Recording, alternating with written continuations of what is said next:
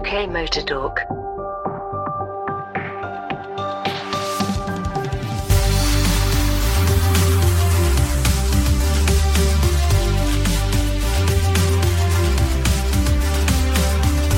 Well, hello everyone. We are back again for another podcast. It's great to see you, or not see you as the case might be. I'm Mike. I'm Jim. Hello. Hope you're keeping well. I'm Graham. Good evening to everybody. I'm Dave. How are we? Not too bad this week. I think it's nice that things have started opening up again. But hey, I think at, at least if nothing else, people have seen that to break the rules is uh, is totally acceptable by those in charge. So uh, hey, pretty much do what you like seems to be the uh, the message laid out by our illustrious leaders. Mm, hands, face, touch up your aide. In case you listen to this further down the line, this is the tail end of June, and Matt Hancock has just been putting his Matt Hancock where he shouldn't be putting his Matt Hancock. He has, but I think it uh, it explains now why, in an interview where he was quizzed over who it was acceptable to have an affair with, I think the uh, the presenter was trying to wind him up and sort of, you know, just gently take the mick out of him as to, uh, you know, was it okay to have an affair with somebody in your same household? So in which case it probably wants to be your wife's sister or something like that if uh, if you all live together. And he, uh, he got a bit embarrassed and a bit funny, you know. So well, so can you sleep with somebody at work as if they're in your bubble as well? And he uh, he got very embarrassed about it. But it's uh, it's quite uh, quite plain to see why now. Bless him. Mm, perhaps it's better that it wasn't an escort. Oh, very good. Car related. well, talking of escorts, something. Hey. something hey, sorry. Something caught my eye. Went An escort the- caught your eye, did it? An escort caught my eye. Yes, even in these straitened times, an escort has caught my eye, and not that sort of escort either. Before anybody starts, um, an Oh. escort, a 1981 escort to be precise, registration number WEV297W, uh, with 83,000 miles on the clock. A bit of a survivor, generally, a silver escort Ghia. You know, if you saw one of those on the road, you'd do a double take. This one, though, is a bit more special because it used to belong to none other than Princess Diana, the Princess of Wales, and was bought for her by her then fiance, Prince Charles, as an engagement gift.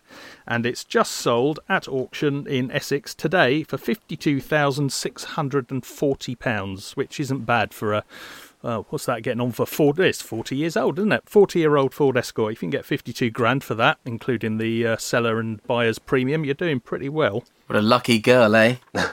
That is a lot of money for a, uh, a car like that, isn't it? I mean, it uh, shows the importance of provenance and famous owners and things like that. But you know, for th- that sum of money, a little bit nuts. I think. Kind of think what you could buy for fifty-two grand. That would be a lot more interesting. I think. There are people out there who will pay ridiculous amounts of money for uh, quite extraordinary things, and, and I mean, this has had nine owners apparently, and only the last one, the ninth owner, seems to have been canny enough to put it away in a garage for a few years, let it appreciate in value, uh, and then bring it to market. Whereas the previous seven, the first one obviously no longer with us. I'm sure she didn't do her own buying and selling of cars. But the in, in- intermediate seven um, just treated it as an ordinary car, I guess. Nine owners on an escort, not uncommon. Let's face it. For, a few things to recap on here. Firstly, the sale was in Essex. Could it have been anywhere else? When an escort has nine owners, you wonder how many times in its nine ownership has it been stolen? I.e., has it had more owners along the way? Because that's definitely a thing, isn't it?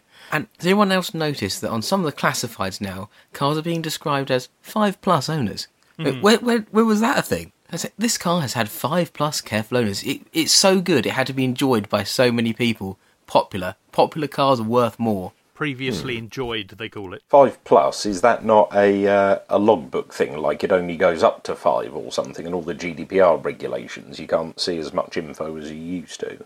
Can't see any info anymore in a logbook. It doesn't doesn't tell you. Yeah, this is true. Uh, although speaking of, uh, of famous owners' cars, having a browse through collecting cars, as I always do, despite the fact I don't collect cars, well, not full size ones anyway, uh, mainly due to a lack of uh, lack of funds. There's a, a 2004 uh, Porsche Carrera GT on there, uh, formerly owned by Jensen Button. Um, that's that's up for a slightly more princely sum. There's still four days left to go on the auction, and that's up to seven hundred and five thousand euros. But I dare say the uh, base price of the car was a little bit higher to start off with uh, than an Escort, hence the, uh, slightly higher bid at the moment. But I'm not, uh, mu much as I'm a massive fan of Jensen Button, I'm not sure that a car owned by a Formula One racing driver is the best used by. You know, you'd you'd always see a car being thrashed up and down the road, and uh, you'd always think to yourself, "Oh, would you buy a used car off that man?" You kind of think, "Well, how's that going to have been driven?" And, uh, and and would you want to buy it? But I suppose, as we've just seen, provenance is uh, is everything, and a famous owner bumps up the value a bit. I'm not sure that Formula One drivers uh, treat their own personal cars that hard.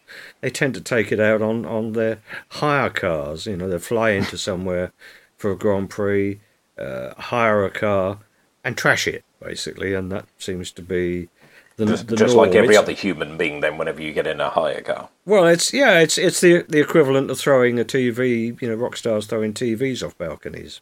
I'm just imagining Lewis Hamilton now just popping into Europcar, hiring a Panda. Can't Well, I think he, uh, he pretty much doesn't drive anything these days, does he? He's uh, He he's just gets driven everywhere. sold off a, a few of his supercar collection, and uh, and Toto Wolff has been selling off his collection of Ferraris. Uh, I didn't know he had a collection of Ferraris. Actually, I mean the, the man's worth an absolutely insane amount of money, so it does stand to reason that you'd have a, a nice collection of cars.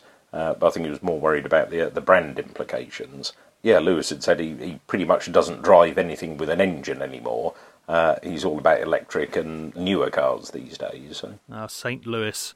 Um, talking of rock stars, as we were, and going back to cars, um, you may, those who are slightly older, people probably like Graham and myself, the drummer from the band Rush, Neil Peart, sadly passed away a couple of years ago, and he was a bit of a petrol head, it transpires, because his car collection is coming up for auction, and there's some very interesting things in there I was looking at today. He seemed to like silver, in the same way that Chris Evans had white Ferraris, Neil Peart had very silver collection, including, and I'm just looking at some pictures here, a lovely 196, I think it's a 65 DB5. There's an E-Type Jag Series 1. There's a Ferrari of some sort. I think it's possibly a might be a 330 and uh, probably the best one for me the miura there's a miura right in the middle and that thing looks absolutely gorgeous that lot it's going to go for a lot of money that lot i think and again provenance is going to have quite a bit to play i'd say I, I saw a little gem uh, uh, yesterday. Yeah, yesterday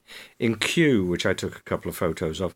Not often I take photos of cars in, in streets because the sort of cars that I want to take photos of are rarely in streets. But this was a particularly lovely one. It's uh, I think about a fifty nine or sixty Bentley Continental. You know, with the vestigial wings on the back. Proper Bentley Continental rather than the Wayne Rooney edition. yes, yes. No, a classic. Uh, uh, probably, uh, it's not often you will see a car parked in the street that's probably uh, going to fetch a million, million and a quarter at auction. Absolutely pristine condition, peeked inside, absolutely unmarked. Somebody had spent a fortune on restoring it, or it only had three and sixpence on the clock. I'm not sure which, but a gorgeous What? motor car. And, it- well, you know what I mean. It had virtually no mileage, I suspect, on the clock. But if if it had been used, it had been well, very well restored and very expensively restored. Um, and a, a truly wonderful motor car. I mean, a classic of uh, of its era, late fifties, very early sixties. So I took a photo of a car in the street on Sunday, and again, relatively unusual for me. And the car was a new Land Rover Defender 90. Uh, because I, I looked at it side on, and I've seen the, the 110 versions parked up. But the 90 proportionally just looks absolutely right. Actually looks smaller in, in reality than I thought it was going to. Um, but the sort of commercial style, this thing, I thought it looked really, really good. Uh, uh, funnily enough, the owner had uh, popped over and started chatting to me about the car that I was with, which was the Mustang Mach E, and we were talking about the Land Rovers by chance, and it, and it sort of came up in conversation, and it was it was his car, and he basically just gone for that spec because he was impatient and couldn't wait for a car to be uh, built for him, um, so he decided he wanted this one. But such a, a I think a great looking thing, I really do. First time I'd seen the smaller version out in the wild. What we'll do is we'll pop these photos up on the socials for you. So find us where you normally find your socials at UK Motor Talk.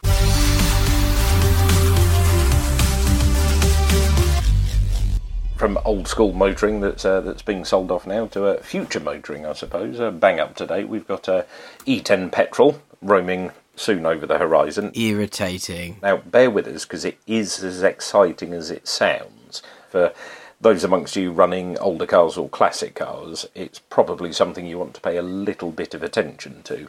E10, for those of you that don't know, it, it refers to the, the ethanol or the bioethanol content of fuel having to be 10%. Whether you agree with harvesting what should be food and turning it into petrol, whether that's the best thing in the world for the planet as a whole, I'm not, not quite sure. But putting all of those arguments to uh, to one side, the idea is it uses less fossil fuels and, uh, and produces fewer carbon dioxides. Can apparently make your MPG a little bit worse, so you end up using more of it, which is kind of counterintuitive because if you end up using more actual fossil fuels, there'll be more carbon dioxides. But hey, who are we to argue?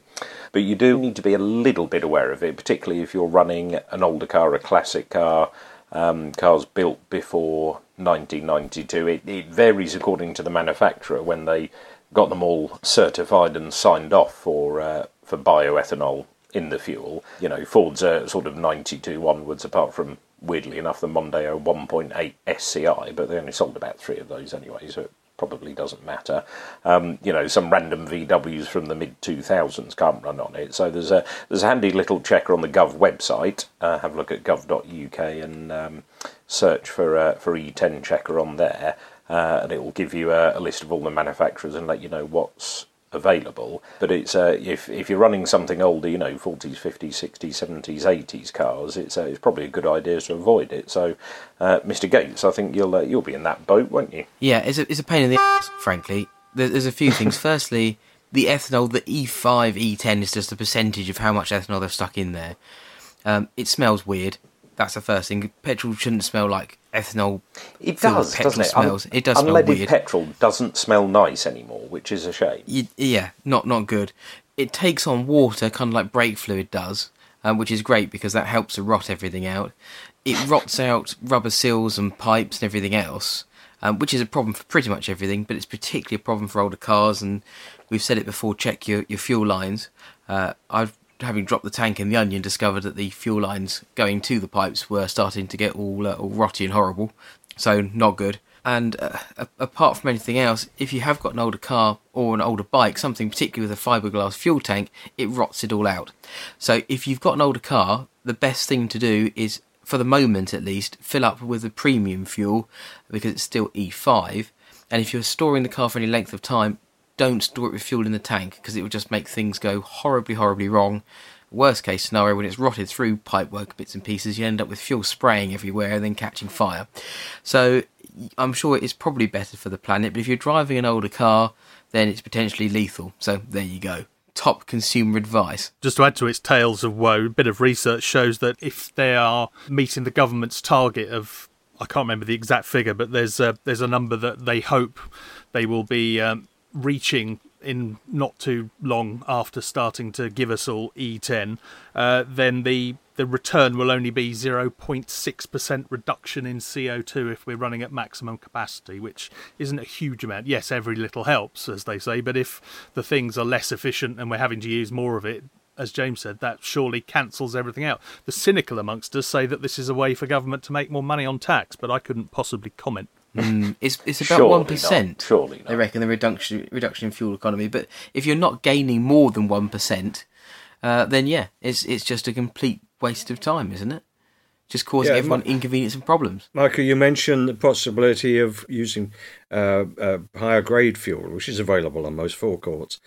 Um, I, d- I haven't heard whether there's any plan to uh, increase the ethanol content in, in that. I, I don't know whether Yes. you you boys. Yes, there is. Is is that the Yep. case? Yeah, there is. It's just it's just a few years behind, effectively. So it'll happen. The the ethanol, the E the E10 or E5, whatever it is, E5 is only going to be E5 for a few years, and then it will become E10. So eventually, it'll be a problem for everybody. Well, as a pro- problem for everybody with an older car, I guess. As you said, it's not just for people with older cars. The uh, the hydroscopic nature of the fuel and, and what it can do to fuel lines and things like that. It might be okay in uh, in the car if you're using it every day and it doesn't get the chance to absorb water, uh, or it's constantly in use and being flushed through. But if uh, if you've got uh, a newer car, but it's a weekend car that you keep tucked away in the garage and only bring out on the sunny days. You know, if uh, if you're tucking it away for part of your winter preparations, as well as pumping up the tyres or popping it on axle stands, etc., all the things you would do to it may be uh, may be worth draining the tank and draining the fuel lines. It's it's a bit more of a faff, but if it stops you having to replace all the fuel lines in uh, in summer of the next year, it's maybe not a bad idea. Well, well, lest we forget, none of us are really driving as much as we used to at the minute anyway. And th- to be honest, that's probably going to be the case for the foreseeable future. Now, people aren't going to be driving to the office so much. They're not going to be going and visiting places quite as much as they were because we're still locked into this semi lockdown. And who knows what's going to happen in the future? You know, this could all happen again and cars are just going to sit there. You only had to look at the amount of cars parked at the side of the road with rusty brake discs to see mm. just how little these things were moving. And if you've got a car sat there attracting water into fuel tanks, that's just a recipe for disaster, as far as I can see. Even for uh, for newer vehicles, you know, plug-in hybrids, I noticed with mine, much as uh, more advice was to stay local, how little fuel I used during lockdown because I was only buzzing to and from work and, and literally buzzing and doing it on electricity. Uh, you know, plenty of, of modern plug-in hybrids have a system that, that seals the fuel tank to stop air getting into it too much for the exact reason that you can end up with fuel sat in there for a long, long time. Um, but with the uh, the bio content, it can be sat in there and, and doing nasty things. So even uh, even brand new cars, be a little bit cautious. If you're not using much fuel, then then maybe put in a bit less each time. Is there any effect on the engines themselves? Uh, I take your point about the fuel lines, etc. But uh, I well remember the the scares about the, the, the hardness of valve stems and valve seals when we uh, when we stopped using leaded petrol. That's not so many years ago.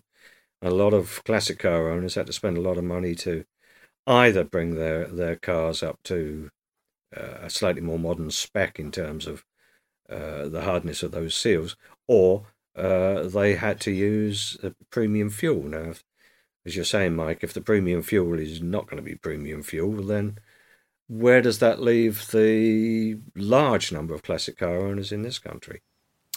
Well, in, in the short term, you can you could you could run a classic car on E10. It'll run, it'll work. What you have to do is just make sure that you fill up with premium the next tank, so you're not going to be left stranded if you can't get it.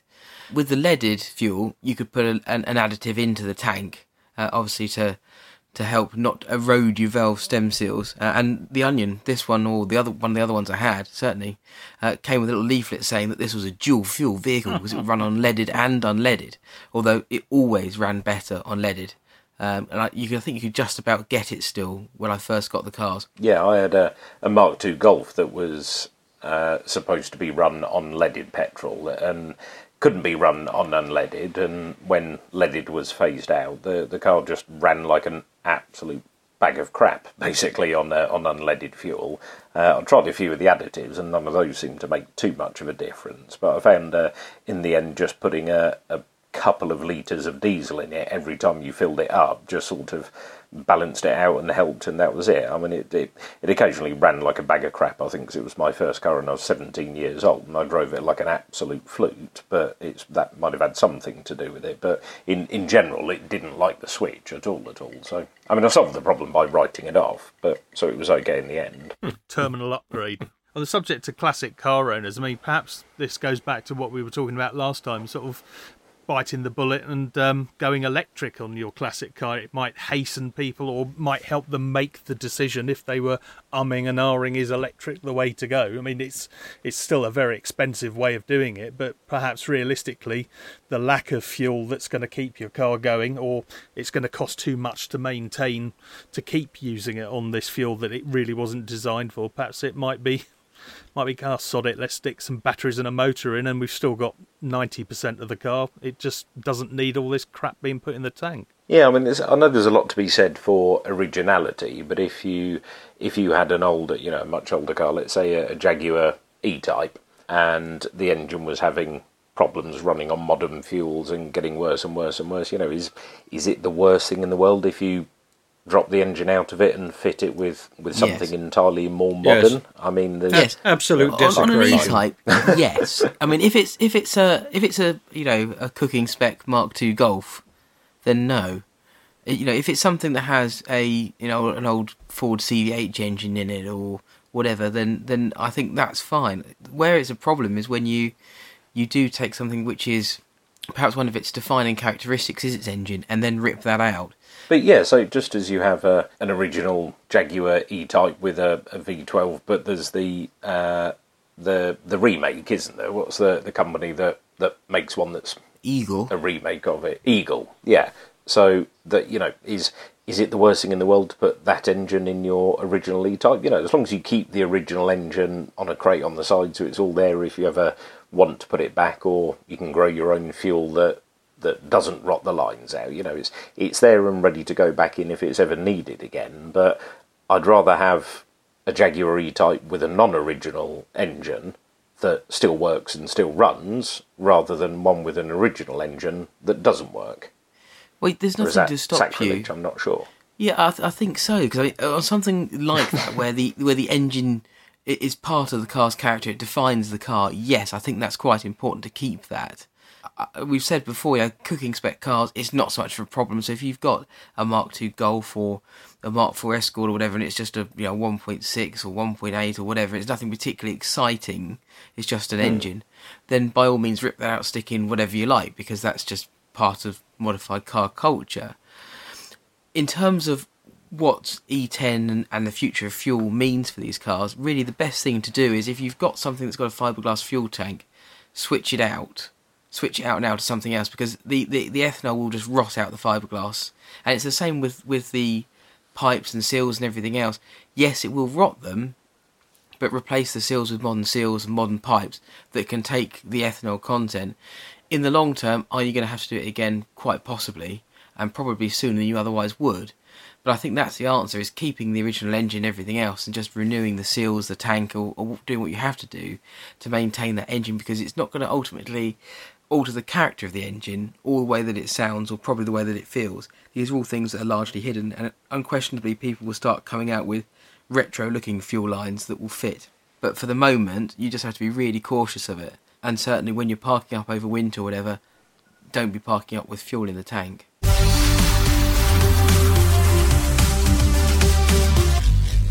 For those of you who haven't watched the uh, the Austrian, actually no, it wasn't Austrian, was it? It was the the Styrian or Steiermark Yes. Grand Prix. The, the the polystyrene Grand Prix, I think it was. There wasn't a, a huge amount went on there, but I think the fact that France was more exciting uh, tells you everything you need to know. That you know Austria managed to out France the French Grand Prix.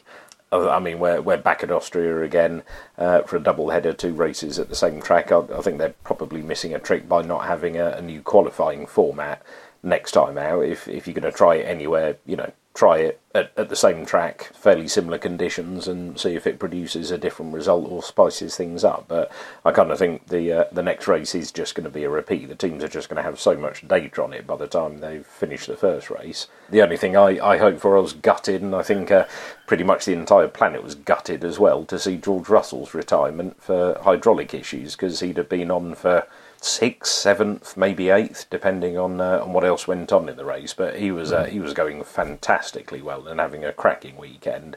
But yet again, luck just seems to let him down, and uh, it seems that points George Russell and Williams are not destined to ever meet at the same time. Hopefully, that changes next time out. Yeah, I certainly hope so because I think he is uh, one of the stars of the future. Uh, he and Lando. Uh, but uh, George Russell, uh, there's been an awful lot of activity this afternoon and this evening suggesting that uh, it's just rumours, it's just uh, Formula One scuttlebutt, of course, but that Williams are on the point of releasing George Russell because uh, Toto has decided his loyalties have been stretched a little bit too much, and uh, Valtteri will probably only make the next Grand Prix and not thereafter. So whether there's any truth in it, but it, you know the story seems to be uh, developing during the course of the afternoon and early evening. the general consensus of opinion is is that this is Valtteri's last year in the Mercedes. Whether a change happens sooner rather than later, but I, Mercedes, unfortunately, they they haven't got two drivers to uh, to play tactics with. You know, in, in years gone by, they had such a dominant car that it didn't really matter what the second driver did. He was probably going to finish second, no matter really how bad his weekend was going. Um, the fact that Perez seems to be uh, coming on leaps and bounds and really getting used to that Red Bull car. Uh, any, you know, I, I dare say Mercedes are. Uh, well, Mercedes as a team certainly are less interested in the Drivers' Championship than the Constructors' Championship. Um, but if Bottas is possibly going to cost them the Constructors' Championship, then then they need to make a change. You know, if if they're not going to win it with Valtteri Bottas, then why not drop George in the car? Because you might win it with him. If you're definitely not going to win it, take a chance and uh, and have a little swap around. Well, you know, uh, Toto has been protesting his and the team's loyalty to Valtteri. I think he doth protest too much. You know, I, I, I think we are getting to that point where he may have to take that decision for the reasons you've just outlined, Jim. Uh, I think it may well be a case of if the Constructors' Championship is really on the line, and at the moment it looks like it is, then uh, maybe Valtteri he's going to get the heave ho to somewhere else, and George will be put in the car. Given his, the example of how he um, did last time when he was uh, replacing uh, an otherwise ailing Lewis, yeah, I, I, think it'd be a great move for him. It may happen even before the end of the season, but I think certainly and definitely it will happen at the end of the season for years and years and years of Mercedes saying they want to fight, they want to fight, they want a proper fight for the title, and then now it's happening. They, have almost said, well, no, yeah, but not not like that actually. If, if you wouldn't mind fighting, not quite so hard, that'd be nice. But that's uh, that's four on the bounce for Red Bull now between Verstappen and Perez, and and it's looking more and more likely like the title's uh, disappearing away from Sir Lewis, isn't it?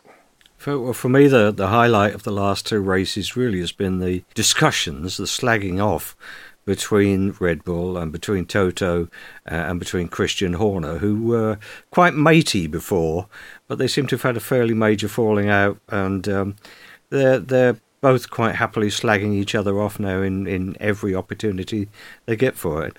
I, I find that quite amusing, actually. I think the best possible way for uh, Toto Wolff and Christian Horner to settle any differences is with uh, with hand to hand combat, whether it's boxing, wrestling, hmm. uh, anything like that. I just that that would probably give a lot of people a lot of entertainment to see Toto Wolff step into a ring with Christian Horner. That now that that would be entertainment. You you could whack that on pay per view and earn a couple of quid off that if you're listening Liberty well, Media. Given the relative sizes of the two of them, I, I think my money would have to go on Toto in terms of weight, reach, and height. Uh, which is how they seem to measure these things. He's, he's, he's a pretty tall lad. He's got a fair reach, and uh, yeah, but I think I'd have a few quid on it if if that came to pass. Maybe that's how they'll settle the points at the uh, end of the season. You know, they won't they won't jump into swimming pools. They won't have a penalty shootout. They'll just have three rounds or five rounds or whatever it takes for them to hammer each other, and may the best team win.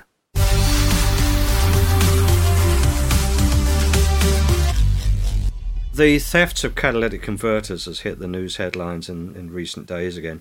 And uh, one or two people contacted me about it. And one of the things that uh, caught my ear from one of the producers that I spoke to was the fact that the fourth highest rate of that crime in the country was in Surrey. Now, is there a connection with the fact that all these 4x4s that are in Surrey are that much easier to steal a cat from, and they're higher value cats. I mean, given the fact that the the um, catalytic converters generally are more expensive for larger vehicles, for larger engined vehicles, because of the amount of expensive chemicals involved. If you combine that with the fact that the big 4x4s are easier to get under, because you've got more ground clearance, Perhaps that makes them very tempting targets in counties like Surrey. I, th- I think that just shows the the resourcefulness and, and the research that modern criminals undertake. I mean, to, to move your operation around to uh, to where there's the supply, that's that shows good economics as far as I can see. But that, that reminds me slightly of the Lee Evans sketch on uh, on a sign on the way into a car park: "Warning: Car thieves operate in the area." Well, yeah. Where else would they operate? Go where your market is. Yes, we do suffer around here with the the four x four is the the thing of choice around these parts, as I can testify from living in the county.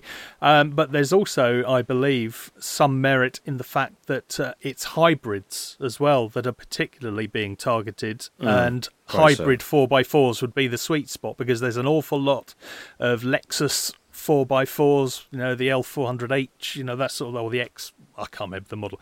There's a lot of Lexus hybrids around this part of the world and a lot of others, you know, obviously manufacturers now, BMW, Mercedes, they're all coming out with hybrid 4x4s. People want 4x4s, they also want hybrids. So, you know, the, the catalytic converters in these things don't see an awful lot of use because they're running not all the time, but for a fair proportion of the time on the electricity and they you know the catalytic converters are relatively clean. Therefore the the precious metals inside aren't being troubled too much by the nasty gases that are being put through them which makes them a very popular thing to nick from underneath.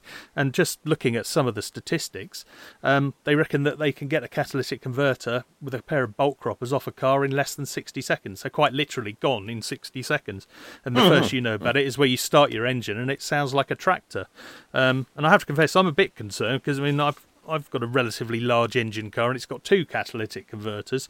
But uh, the good thing is it looks like it's a diesel, so hopefully nobody's going to be bothering with mine.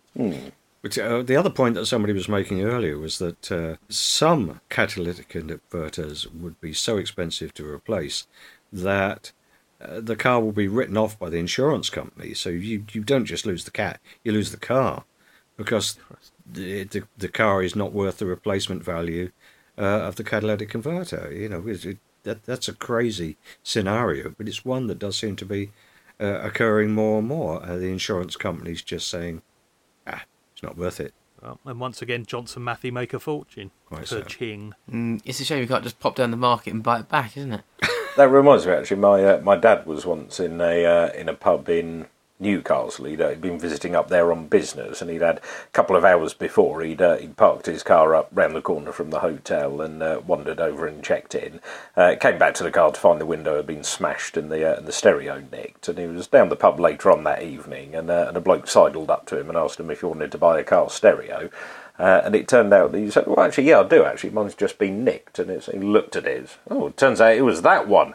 Right then, and then he looked up and looked at the bloke and said, "Right, how much do you want for that then? How much? 15 quid? Yeah, all right then, yeah, that's fair enough. Yeah, I'll get you a pint as well, thank you very much. So he's, uh, he wasn't too upset. He didn't get a kicking and he got his stereo back. So all he had to do was replace his window.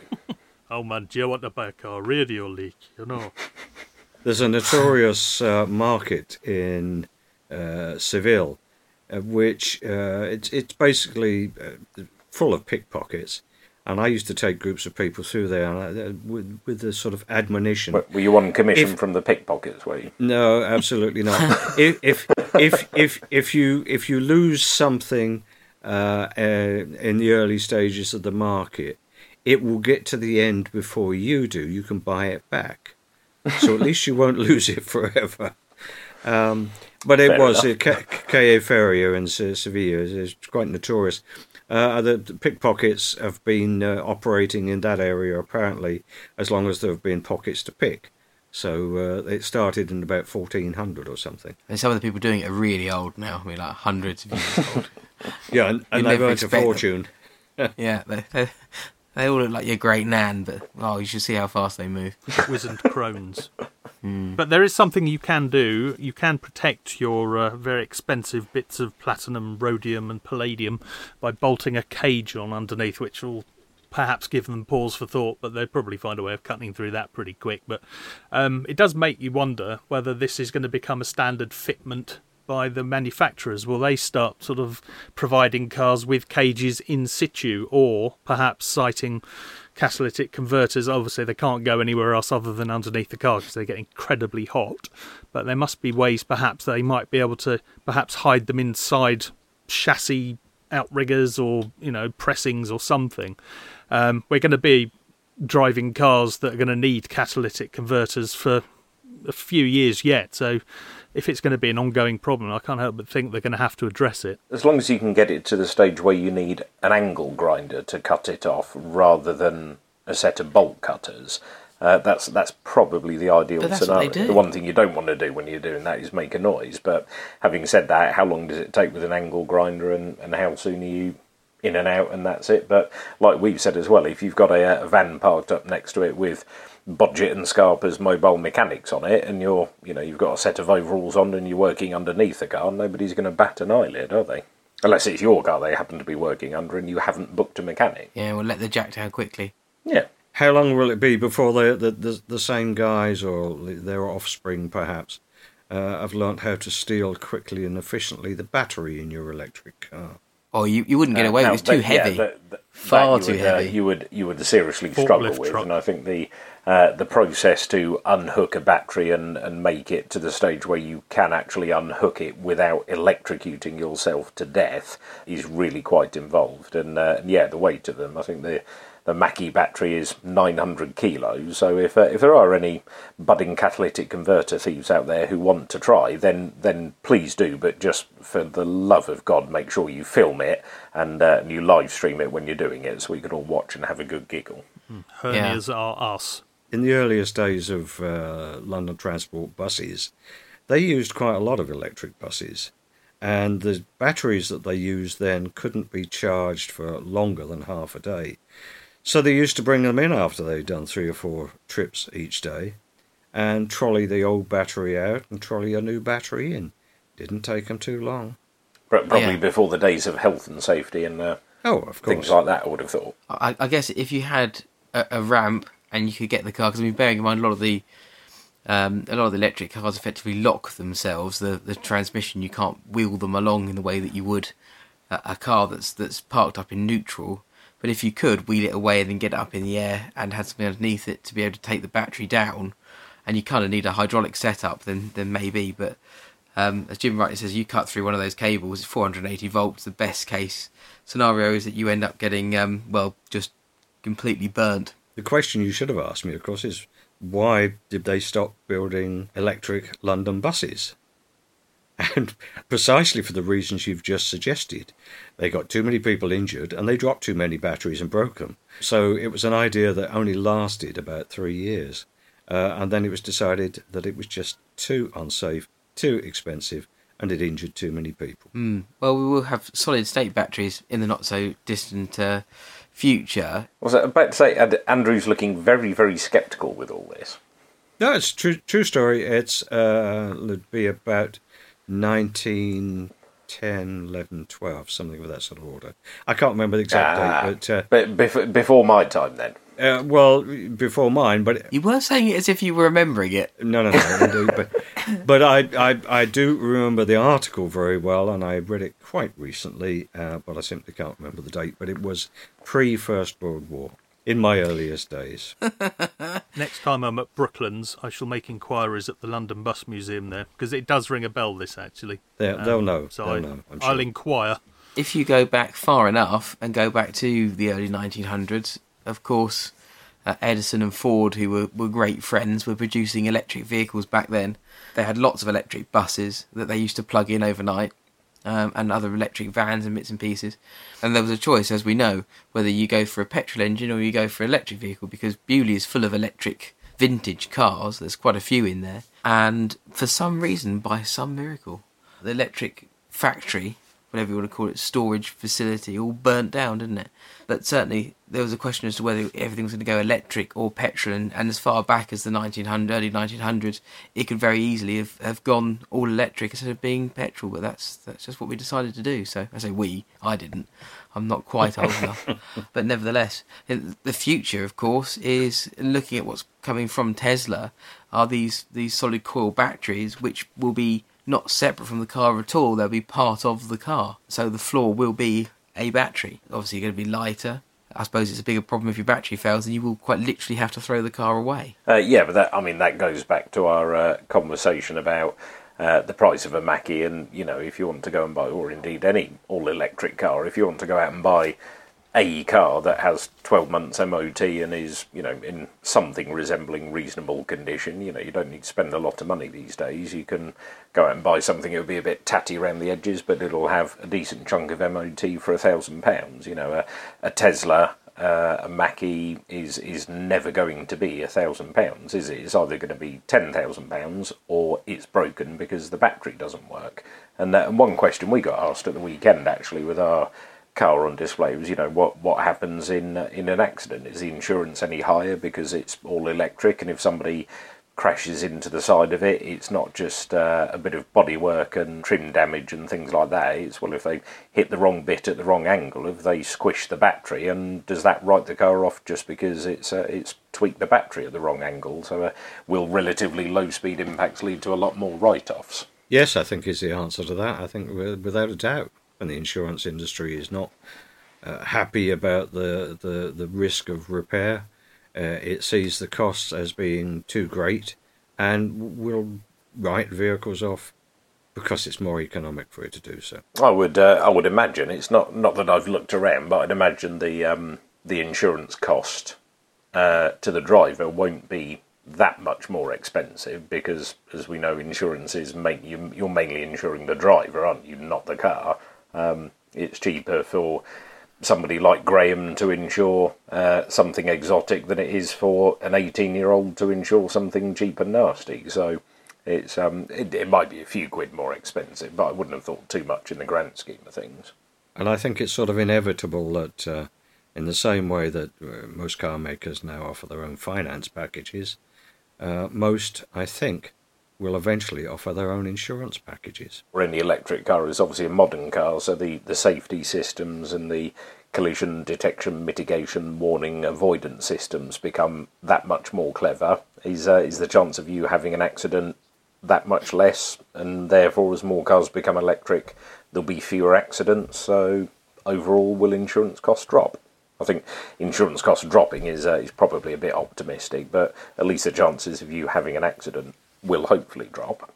Mind you, it doesn't stop somebody with an older car crashing into you, but of course, at that point, that's not your problem or your insurance company's problem, that's their insurance company's problem, so don't worry about it too much. But there's also the fact of whether or not the underwriters trust the technology, particularly when we're getting into sort of AI type things, lest we forget Teslas have had some quite spectacular hands off the wheel failures, haven't they, when the thing was driving itself? And there's going to be a point at which they suddenly go, yeah, nine times out of ten, the thing is safe, or 99 times out of 100, it knows what it's doing, but the one time out of the 100 that it doesn't, it's going to cost us a load of money. So, mm. you know, there's a balance to be struck, I guess. Didn't Volvo say if uh, if their systems caused an accident that they would cover the cost of replacing the car in its entirety and, and no questions asked. They, they stood by the system so well that said, you know, almost forget your insurance, we will put it right if it goes wrong. but the cost of the car in that instance is, is, is virtually irrelevant compared to the, the cost of third party claims. I mean, I, I came out of the construction industry, which has uh, everybody has to have £10 million worth of uh, li- public liability insurance. And the reason uh, that, that that figure was set upon was because somebody who was a fast rising young QC uh, was severely injured and would never work again. And the cost to the insurance company was somewhere between five and ten million pounds. Everybody then had to provide ten million pounds worth of insurance. The, the, I guess this is why I think car makers will want to get into that itself. They, they will look at the actuarial numbers and they will probably say, well, there's more money to be made here than there is to be lost. So uh, perhaps it's time for them to come in.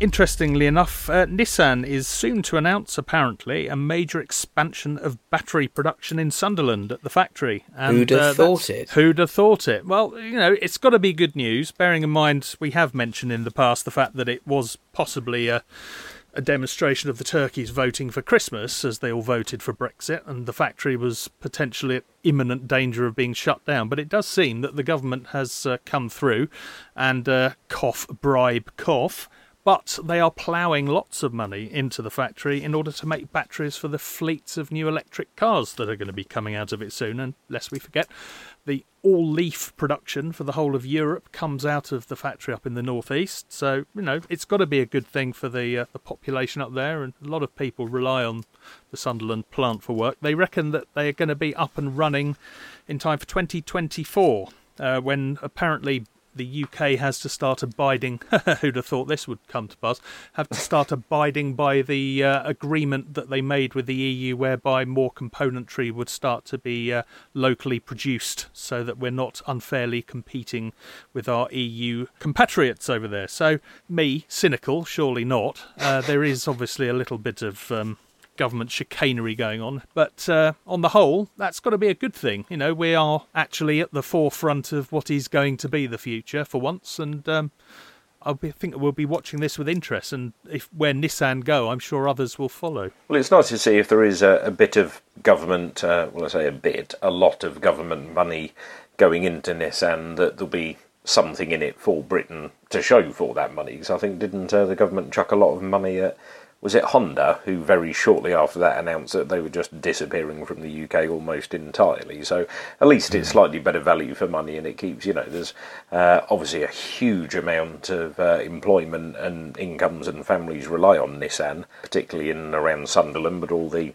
the manufacturers and companies that supply them with things, whether it's you know washing or you know, embroidering the uniforms or stocking the canteens or whatever it happens to be. You know, it, to keep industry like that going in this country is, is hugely, hugely important. The knock on effect of the Nissan factory disappearing would be catastrophic for, for that area, but the, the knock on effect, and it doesn't take long before big closure leads to several little closures, which spread out and lead to more and more and more closures. So it's uh, like, like well, the, the aim of the game for the last 14, 15, 16 months has been just, you know, keep everybody going, keep surviving, and then hope that we come out the other side at least in a semi reasonable order. Uh, no, I, I think this is a great thing, and, and to be uh, producing things like that, or producing more cars, or producing batteries, anything like that, it can, it can only be a good thing. And if we can uh, even expand that and build on that and start exporting them, then um, who knows? Make make Britain great again. Or there's there's a slogan in there somewhere, isn't there?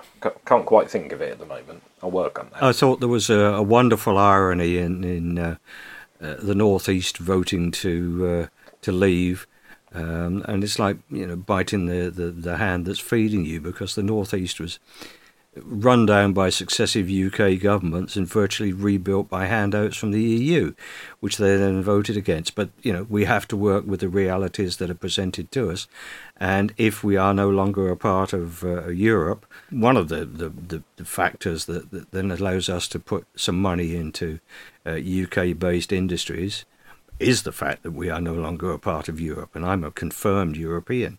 Nevertheless, if you want to be regarded as a UK car manufacturer, as Dave quite rightly says, you need to be able to prove that a substantial proportion of that car is built in the UK. The battery of an electric car qualifies and is a substantial proportion of that car. So basically, if you build the batteries here, and I think a lot more manufacturers will, then they will remain as UK manufacturers. Whether that's a good thing or bad thing, I don't know, but that I think is the way the industry is going.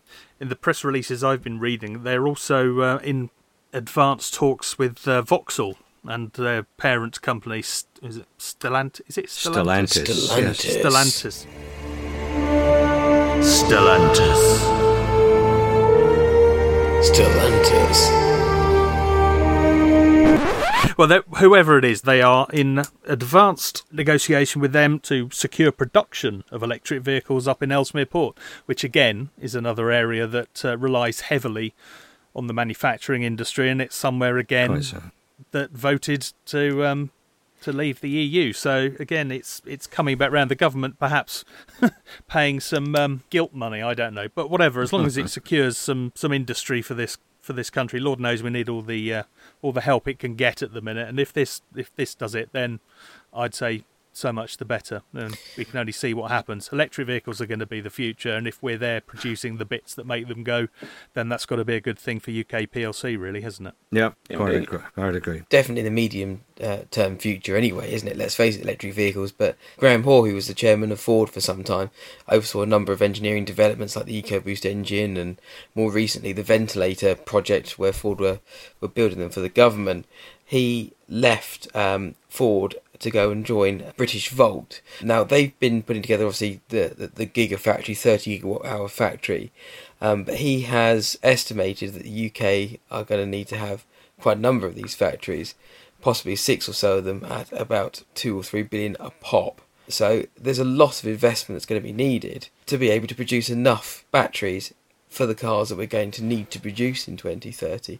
So there's there's a lot of work yet to be done, uh, and it is good definitely to see the investment. Yeah. Interestingly enough, this new factory, I'm just reading now actually, this new factory that uh, Graham Hoare's gone to go and run is being built up in Blyth in Northumberland, so not a million miles away from the people just up the road from there in Sunderland. So perhaps the northeast is set to become the epicentre of gigavoltery. Who knows? Hmm, a new electric industrial revolution, maybe. Maybe they're going to spark something new. Yay! As, a, as an aside, can I comment on the, the, the daftest name I think I've ever heard for a car manufacturer, Stellantis? I'm sure that was dreamed up by Gerry Anderson in one of his weirdest moments. Well, it sounds like either a shipping magnet from the 60s or something that's going to rise again when um, Armageddon happens and all the people that used to live there in this sort of land of milk and honey under the sea with an advanced, um, The lost city of advanced civilization. The lost city of, exactly. Yeah, the lost city of Stellantis. No, see, I, I, I think it's a, a European EDM dance electro music act thing, DJs, something like that. Battlestar Stellantis. I, I, either way, it definitely doesn't sound like a car company, does it? Who was it then also that, that, that named the, the latest Tesla the Plaid? Where the hell did that come from? Someone with shares in kilt making, by the sounds of it. That's got to come from um, the man at the top, hasn't it? Surely. I mean, whatever he says. I mean, he. Some of his decisions have been somewhat questionable, should we say? So his naming policy probably follows suit. I wonder if maybe it, it came from something as stupid as he was at uni and someone said to him, huh, plaid's never going to be cool. And he just suddenly thought, right, I'm going to call my car this just to, uh, you know, because that's He's, what, set, set, ab- set about the, the massively complex process of launching a, an internet payment service and then a space exploration company and then a car company purely to launch a model. I'll show you. I'll show you all. They all laughed at me. it, it just strikes me the kind of thing that you would do as a, as a lot of side in joke. It's a bit like a much much as we hate him, the chap who founded Wetherspoons, whose name I've forgotten. Captain Gammon. Yes, Captain Gammon himself, who's complained that there aren't enough workers from the EU, so he can't he can't Si- staff the since pubs he anymore. voted to leave the EU. I think was it uh, the uh, the guy who started Moonpig? Was it Jenkins? I can't Something like remember. that. anyway, he, That uh, was he his used to- nickname at Yeah, it school, was his wasn't nickname at school, and now it's you know it's a company that's worth billions and billions of pounds, and he's one of the wealthiest men in the country, and it's just to rub it into all his bullies. And uh, and even the way he did the advert was that moon pig, and just just to rub it in every time. There's got to be a fair amount of satisfaction from that. Well, there? Wetherspoon, he named it. The Wetherspoon pubs are named after his head teacher who said you'll never amount to anything. So he, he called it Wetherspoon, so every time his head teacher would see a pub with a Wetherspoon's name on it, he would know that he'd done it just to rub it in his face. See, actually, I, I, I quite like that, and actually, I have a hmm. tiny bit more respect for him now that he's done that. That's that's quite cool. Well, on that note, I have run out of voice, and so it is most certainly time for me to say goodbye because otherwise I'm going to have to start doing voiceovers. And there'll be nothing more than just little sound bites from me. So for me, Mike, it's good night. From me, Jim, it's good night. Drive carefully. From me, Graham, it's good night. Look after yourselves. And from me, Dave. Take care. See you next time.